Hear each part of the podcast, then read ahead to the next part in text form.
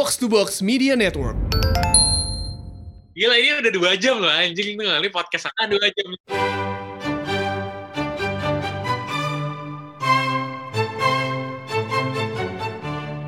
Gue gini loh, apa namanya? Uh, so kalau dibandingin jumlah orang yang ini ya, orang yang nonton dan yang stay on, on our concurrent viewers, ini nih yang yang yang paling banyak dibandingin sama dua yang kemarin. Oh, amazing. Eh, eh, eh, dan agak aneh karena kita ngomongin hal yang yang very very segmented kan, ngomongin And it's history. almost one in the morning. It's one in the morning. as we speak, as we speak, itu ada Ah. kayak two- 200 people watching. Oh man, I love all Ada- 200 of them, man. Ada 200 orang yang gak punya kerjaan nonton kita sekarang tengah malam ini gitu. And we salute you for this with my uh, apple juice ya. So yeah. Kan obat batuk saya. Enggak, I was just about to say, maksudnya kan dengan corona nih, segala hal yang tadinya instruktif lo ketemu langsung jadi live streaming kan, tapi Ya. menurut gue sih, apa ya, percakapan ini, engagement ini, ketika nantinya mudah-mudahan pandemi ini usai, it's still something that's that's fun to do gitu. And I hope y'all still will be, you know, watching this feed. Ya, terus terus kayak gini lah, apa gini lah. Pada saat lo ngomong history gitu, why I love talking about history in any field, ya, bukan cuma soal bukan cuma soal Indonesia doang. It's a study of what happened and what you can learn from that. Dan lo tahu kalau kita percaya sejarah akan berulang, apa yang bisa lo pelajarin gitu. Lo ngomongin segala macam deh, politik, so- sosial, eh, bisnis, eh, olahraga, sama, itu selalu berulang kan, nggak pernah nggak berulang mungkin variabelnya gitu datang dalam bentuk yang berbeda tapi hasil akhirnya tuh nggak pernah sangat-sangat jauh banget tuh nggak pernah selalu sama gitu. Dan dan ini mungkin lo bisa testify pang ya, tapi sebenarnya kan history secara eh, etimologi secara kata kan it's a story gitu loh. Ketika lo membaca sejarah, sensasi yang lo dapetin juga beda dengan lo baca soal ekonomi atau matematika atau apa. Like it feels like you're reading a story gitu loh.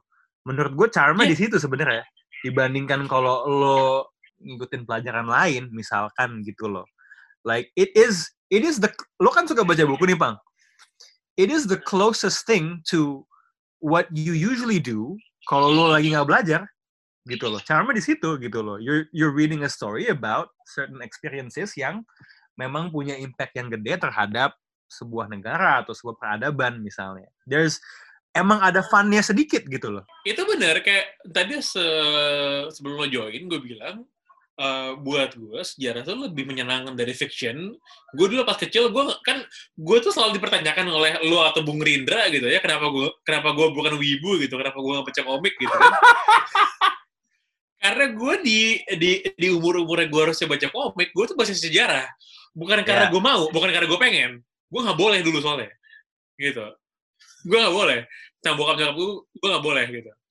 And then gue mencari hal terdekat secara cerita kepada komik. Dan menurut gue sejarah tuh pada akhirnya gue mendapatkan itu lebih lebih aneh dari dari fiksi men kalau menurut gue Tapi I would say even the most fun comics yang mungkin paling mainstream dibaca gitu ya. Kalau kita mau bilang soal komik Jepang kan sebenarnya kan sentuhan sejarah terlihat di situ. Apa lu mau bilang One Piece gitu lah ya. One Piece itu kan it's it's based on history. Ya, dunia fiksi yang diilhami sama eh, zamannya ada bajak laut. Pirates of the Caribbean di sini gitu loh. Lu mau bilang Naruto it's based on ninjas, sesuatu yang menjadi bagian dari sejarah Jepang gitu loh. Ya. So I'm Ya. actually waiting for mudah-mudahan suatu hari ada komik Indonesia yang berdasarkan sejarah Indonesia karena menurut gue potensinya tuh limitless gitu loh. Dan akan sangat-sangat seru gitu loh. there is one account uh, di Twitter ada satu account gue yakin dia bukan orang bukan orang Indonesia gitu ya bule gue yakin ya dia account Twitter di Indonesia uh, sorry dia a- account Twitter ngomong Indonesia zaman prehistory zaman sejarah lo kalau pelajaran sejarah bahasa Indonesia ya pelajaran sejarah Indonesia lo belajar di level apa pun di sekolah pelajaran lo pasti dimulai dengan kerajaan Kutai right kerajaan Kutai pak pak pasti kerajaan Kutai gitu lo boleh ke debat gue, gue yakin pasti kerajaan Kutai. Udah, gitu. Pertanyaan adalah, sebelum Kutai ada apaan? Gitu kan. Suka dibahas, uh, gue lupa ya, correct me if I'm wrong ya. Kutai itu raja pertama yang dicatat di sejarah tuh kok nggak salah namanya Kudunga or something like that kan. Iya, betul, betul. Jadi ya. ada yang mencatat kalau nama dia itu tidak terdengar Hindu. Betul. Sedangkan raja-raja berikutnya tuh udah mulai ada pengaruh Indianya sedikit gitu loh. Iya, iya. Yeah, so that that is that that that blank period of history yang nggak tercatat, ya. Yeah. Betul. Dan ini benar kalau kata Gustika ya bahwa iya betul itu medieval Indonesia gitu. Karena apa iya sebelum Kutai di Nusantara ini tidak ada kehidupan? Kayaknya nggak mungkin kan, gitu. Cuman kenapa kenapa nggak tercatat gitu? Kenapa nggak gini ya? Gua gua sebagai Anglophile gitu kan, gua tuh bisa ngetrace bahkan uh, sejarah Inggris itu sampai tahun 1099 pada waktu Norman Conquest gitu pada waktu William the Conqueror mendarat di Britania Raya dari Normandy untuk menaklukkan Britania Raya dan dia jadi raja. Pertanyaan gue cuma sederhana. Pada tahun 1099 pada waktu William the, William the Conqueror menaklukkan Inggris Raya gitu ya di sana di di kepulauan ini ada apa? Itu nggak ada nggak ada jawabannya men. Iya kan? Gak ada nggak ada seksi dokumentasinya gitu kan? Nggak ada, nggak ada. Lu nggak ada. lo lo nggak tahu bentukannya kayak apa, civilizationnya kayak apa gitu. Makanya buat gue pada waktu gue lihat si medieval Indonesia ini yang tadi di mention sama Gustika, gue tuh amazed Hmm. karena gue nggak pernah dapat ini pada waktu gue sekolah gitu. Yes. Jadi pada saat lo semakin banyak ber eh, semakin banyak baca, bertanya-tanya gitu kan, and then lo kayak wondering apa yang terjadi di belahan dunia lain, lo pasti akan bertanya, gimana dengan sejarah bangsa gue gitu kan? Apa yang terjadi nih di tanah di mana gue hidup gitu. Again, bahkan sebelum sebelum sebelum Norman Conquest tahun 1099 di Inggris, itu sebelum itu tuh ada sejarahnya men di Inggris gitu. Gimana gimana apa namanya raja-raja eh, Anglo-Saxon gitu, raja-raja Saxon itu kayak berkuasa gitu. Orang-orang Scotland, orang-orang Pict, orang-orang Wales segala macam. Lagi-lagi pertanyaan gue, di di Nusantara ada apaan tahun segitu gitu kan? Kalau lo suruh bikin wild guess tuh, lo bilang peradabannya tuh bentukannya kayak apa, men? gue bahkan gue bahkan nggak punya cukup modal dan foundation untuk bisa berhayal gue nggak ada gue Kan kalau misalnya nih ya, bahkan kalau lo tadi ngomongin soal Anglo-Saxon di Inggris nih, we have an image of medieval England gitu loh. Like in Arthurian legends gitu kan. Kita tahu kalau Inggris pun ada ada masanya dijajah Romawi gitu kan. Itu yang jadi basis adaptasi King Arthur yang nggak terlalu bagus tuh, tahun 2004. Tapi kalau Indonesia tuh kayak frame of reference-nya tuh kayak apa ya gitu loh. Is it something yang lebih eastward? Something yang lebih dekat dengan tetangga-tetangga kita di mainland Asia gitu kayak like lu ketika gue bilang gue gua tembak nama Kudungga gitu what kind of imagery comes to mind? Gue kepikirnya Kapten Brazil 94 dan Dunga Dunga jadi jadi raja pertama Kutai gelandang pertahan ya? Yang bertahan Kapten Brazil 94 itu. He wasn't glamorous. He wasn't stylish. He was a hard man keras dia ya eh udah gitu rambutnya jabrik gitu kan rambutnya kan yes cepak gitu kayak guru penjaskes kan iya iya kayak kayak kayak Gael kalau di kalau di Street Fighter kan Yes, Guile. Guile tuh gue sampai sekarang gue masih bingung. kayak- Itu film Street Fighter tuh salah satu film paling jelek yang pernah gue tonton gak? Eh, Eh, yang main kan Jo- John Claude Van Damme kan? iya. kalau sama Kylie Minogue men Kylie Minogue jadi Kemi iya kan? iya iya iya. Kalau nonton tuh film tuh endingnya mereka semua tuh selfie loh. Iya, Jauh iya, ini betul, betul. 25 Betul, tahun betul. kan tiba-tiba balik badan yay gitu. Itu betul, betul, betul. Dan eh, balik lagi soal pertanyaan, gue tuh nggak punya tempat untuk gue pergi ke mana gitu untuk tahu. Again, gue tuh gue itu suka history, gue suka traveling. Kalau gue travel ke mana pun, gue pasti akan nyari itu itu historical sites mereka di mana gitu. I spend like the whole day di eh, Tower of London di London untuk ngeliatin tempat pemenggalan kepalanya eh, Anne Boleyn deh, gitu. Oh iya, iya iya iya. Iya kan, iya kan. Nah, Kayak kayak Doll, Tower of London di di mana si crown jewels-nya the British Empire itu disimpan gitu kan. gue cuma satu pertanyaan gue di level yang sama di Nusantara gue ngomong Indonesia deh kalau Indonesia itu kan konsep yang baru ada di abad 20 gitu. Di level yang sama di Nusantara gue bisa lihat itu itu di mana gitu nggak ada. Kayak ada blank slate gitu ya. iya iya iya benar benar dan dan dan dan itu adalah hal-hal yang lo harus lo ca- cara tahu sendiri lo pasti nggak bisa relying on buku sejarah atau pengetahuan formal lo harus harus cara tahu sendiri dan sebagian besar informasi dan data informasi yang gue dapatkan soal sejarah negara gue sendiri eh, bangsa gue sendiri gitu itu itu gue nyari tahu sendiri bukan dari saluran soal informasi yang gue dapatkan di sekolah atau pendidikan formal enggak. Gue belajar sendiri gitu. Emang butuh effort lebih aja gitu ya. butuh effort lebih ya iya iya. Dan dan, dan gue nggak tahu ya kalau gue nggak tahu kalau di negara Asia lain tuh kayak gimana karena gue ingat ya gue pernah tahun 2000 berapa 2010 2011 gue datang ke sebuah festival ASEAN di di eh, Bali. Semua negara ASEAN ada 10 11 kan kalau sama Timor Leste eh, mengeksibisikan peninggalan sejarah negaranya gitu kan. Apa gitu kan. Gue I swear to gue ketawa pas gue lewat Singapura, men. Nggak ada soalnya kosong. Kosong, nggak ada. Beneran. Sejarahnya paling pendek ya kalau Singapura ya. Iya, karena kalau karena kalau mau lo telusuri Singapura sebagai sebuah identity ya baru ada di pertengahan abad 20 gitu. Dulu sebelum itu ya mereka dikenal sebagai Temasek, yaitu kayak wilayah kekuasaannya dari mulai Sriwijaya sama Majapahit gitu kayak gitulah. Gitu kan kurang lebih gitu. Ya, kalau misalnya kita tuh Amerika dulu mereka Alaskanya kita lah. Eh, kurang lebih demikian. Iya, betul, betul. Eh, lo ketika di Pagelaran itu, lo tuh pernah berbincang dengan eh, orang Thailand nggak? Tidak, karena waktu itu gue inget gue gak ngobrol sama orang Thailand. Karena gue lebih sibuk ngecengin orang Singapura soal waktu itu gue inget. I I wonder what it's like kalau buat mereka ya, karena kan mereka itu setahu gue tidak pernah benar-benar dijajah kan?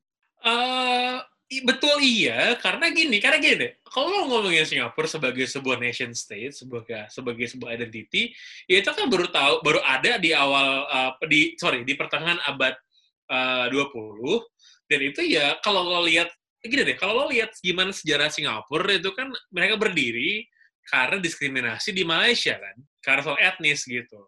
Itu bukan soal identity sebenarnya, itu sebuah apa ya, kalau gue bisa sebut itu sebagai sebuah enforced identity baru ada karena terpaksa gitu. Ya sebelumnya sebelumnya mereka temasek aja. Dan, dan itu adalah nama yang dipakai oleh Singapura sampai sekarang sebagai perusahaan investmentnya mereka. Temasek. Holdings. Temasek Holdings iya. iya. Eh, Gini, eh, bahkan ya, Ran, ya, kalau gue ngomong sama bokap gue atau ngomong sama orang-orang yang lebih senior dari bokap gue, mereka tuh punya prejudis sendiri eh, soal Singapura, soal Temasek gitu. Bokap lu. eh, orang-orang yang ada di bokap gue lah, mungkin kayak Ah. nyokapnya bokap gue atau om tantenya gitu. Karena kenapa? Karena buat mereka itu tempat mancing men itu Temasek. Itu cuma kayak pulau kecil, orang tempat singgah, tempat ngumpet bajak laut zaman dulu. Tempat tempat lo plesir. Lu kan Iya, tahu kan, kalau iya. lu, lu kalau lu nonton film Pirates of Caribbean yang ketiga, Iya. itu tokohnya Chow Yun Fat. Dia itu bajak laut yang dari Temasek, coy. Ya be- betul. Dari iya, Singapura dia. Dia Iya, mewakili iya, Samudra Singapura, coy. Iya. Emang itu pit stop dan di, dan di ceritanya bisnis lu tahu bisnis dia di di di Singapura apa? Apa? Dia punya brothel ceritanya, men. Anjir. Kalau kalau buat bokap gue dan saudara-saudara yang lebih senior gitu pada waktu ngomongin Singapura itu dengan a certain degree of contempt gitu. menurut gue ya gitu. Karena mereka refer ke zaman dulu gitu. Ya gue nggak heran sih gue nggak heran makanya gue bilang kayak kayak, kayak makanya kalau ngomongin soal negara-negara nation state yang identitinya cenderung kontemporer nggak bisa dibandingin. Makanya pada waktu ngomong Indonesia makanya saya kalau nanya kan kenapa gue cenderung melo gitu kalau ngomongin Indonesia sebagai republik gitu. Karena menurut gue ini adalah sebuah identity yang baru ter, baru tercipta di awal abad 20-an dan orang-orang nggak aware sama gimana struggle-nya pada waktu itu dibikin gitu sih. Eh tapi still on the topic of Singapura ya. Kan lu kalau ngomongin soal buku sejarah Indonesia nih, lo nyari aktif gitu ya, kayak banyak hal yang belum tercatat ya. Kalau di Singapura tuh buku sejarahnya setebel apa ya? gue nggak tahu. Simply gue gue nggak jawab karena gue nggak tahu. Tapi karena gue selalu punya jadwal reguler ke Kinokuniya di Orchard tuh. Ya apa, namanya tiap The best bookstore. the best bookstore gue mungkin mi- mi- minimal setahun sekali mungkin bisa dua kali kadang-kadang tapi minimal setahun sekali. Eh, pasti ada bukunya Lee Kuan Yew men. Di tengah pasti ada gitu. Dan dan dan here's the funny thing. Ada dua buku yang selalu buat gue prominent di Singapura di Kinokuniya. Satu bukunya Lee Kuan Yew No Shit gitu kan itu no surprise. Tapi satu buku lagi yang bikin gue surprise men bukunya Muhtaryadi kalau gue nanya sama orang-orang ya because apa namanya dia punya banyak investment lah. dia punya banyak kerjaan di Singapura lah basically tapi he's so well respected sampai bukunya di Kinokuniya itu jadi highlight man Dengan nama Mokhtar Yadi ya, bukan bukan Limoti ya. Oke. No, no, no, no, no. no. Makanya gue gue gini ya, apa namanya? eh gue I don't hold any grudge gitu about Singapore as a nation state gitu ya, because I think apa namanya considering their size, they're doing very well gitu, way they're punching above their weight. Tapi jadi lucu aja gitu untuk melihat sebuah negara yang identity historicalnya sebenarnya relatif young, baru, dibandingkan dengan eh, negara-negara yang secara nasional identitasnya lebih lebih lebih lebih jauh gitu. Oh ini ada yang bilang Lipo banyak usahanya. Tadi ada yang bilang kalau Lipo itu Riyadi punya gedung di NUS. Oh itu betul, itu betul. Iya iya. Eh Ran, gua jangankan ke Singapura, gua ke Melbourne, ke Unimelp, gua datang ke sana ke gedungnya, gua lihat nama pertama, donatur paling gede siapa Ran? James Riyadi men. Wow. Enggak, karena belum lama ini tuh di alma mater gua, di FISIP, itu juga jadi kontroversi. Karena salah satu gedungnya yang tadi ya kebakaran itu yang dibikin gedung baru tuh juga dari keluarga Riyadi gitu loh. Jadi dia sepertinya I think there's a strategy here ya. Dia dia masuk ke kampus-kampus ya. Kampus-kampus yang didatangi sama orang-orang Indonesia affluent ya. Kalau lo ke Karawaci, there's one building yang buat gue sih gue nggak bisa escape namanya gitu ya. Pas gue lewat, gue lihat gitu langsung langsung keinget. There was Muhtar Riyadi Institute of Nanotechnology. man. So so he- he's trying to be uh, Tony Stark? Uh, kalau buat gue even more, it, it's not it's not even Stark Industries, it's PIM technology man. So he's gonna be like, oh, is he gonna put the suit by himself? Eh, iya iya. Kalau buat gue tuh Hank Pym, itu Hank Pym udah bukan Tony Stark lagi itu Hank Pym buat buat gue. Lo bisa bayang nggak? Orang punya tanah sebanyak itu, dia memiliki kekuatan untuk jadi semut, man. Itu tuh aneh Iya. banget, man. Eh, Ini hati-hati jangan sampai dia masuk quantum realm, man. Cuman ya itu. Jadi, jadi gue tuh kalau sama Singapura, gue tuh kayak gue gue nggak bisa bilang I'm a big fan gitu ya of their country, but gue merasa kayak they're doing they're doing very well lah buat gue. Mukhtar jadi anaknya kerja di Baskin Robbins. Lo masih makan Baskin Robbins gak, Bang? Gue nggak suka Baskin Robbins. Gue Really, you know? suka. Gue nggak suka. Oh, shit. Gue kecil, gue suka es krim dengan strawberry padahal. Gue lebih suka ha ha soalnya. Kalau nggak Häagen-Dazs, Amame sih. Amame juga enak sih Amame. Amame, Amame itu apa? Lokal ya? Lokal, lokal. Ada di Bintaro tuh. Amame. By the way, eh, apa namanya, this whole conversation tuh ya, tadinya gue sama Rana tuh rencananya live cuman sejam tadi maksimal. gitu. But like I said, if you're having a great conversation gitu kan, you wouldn't mind gitu how long you were gonna take.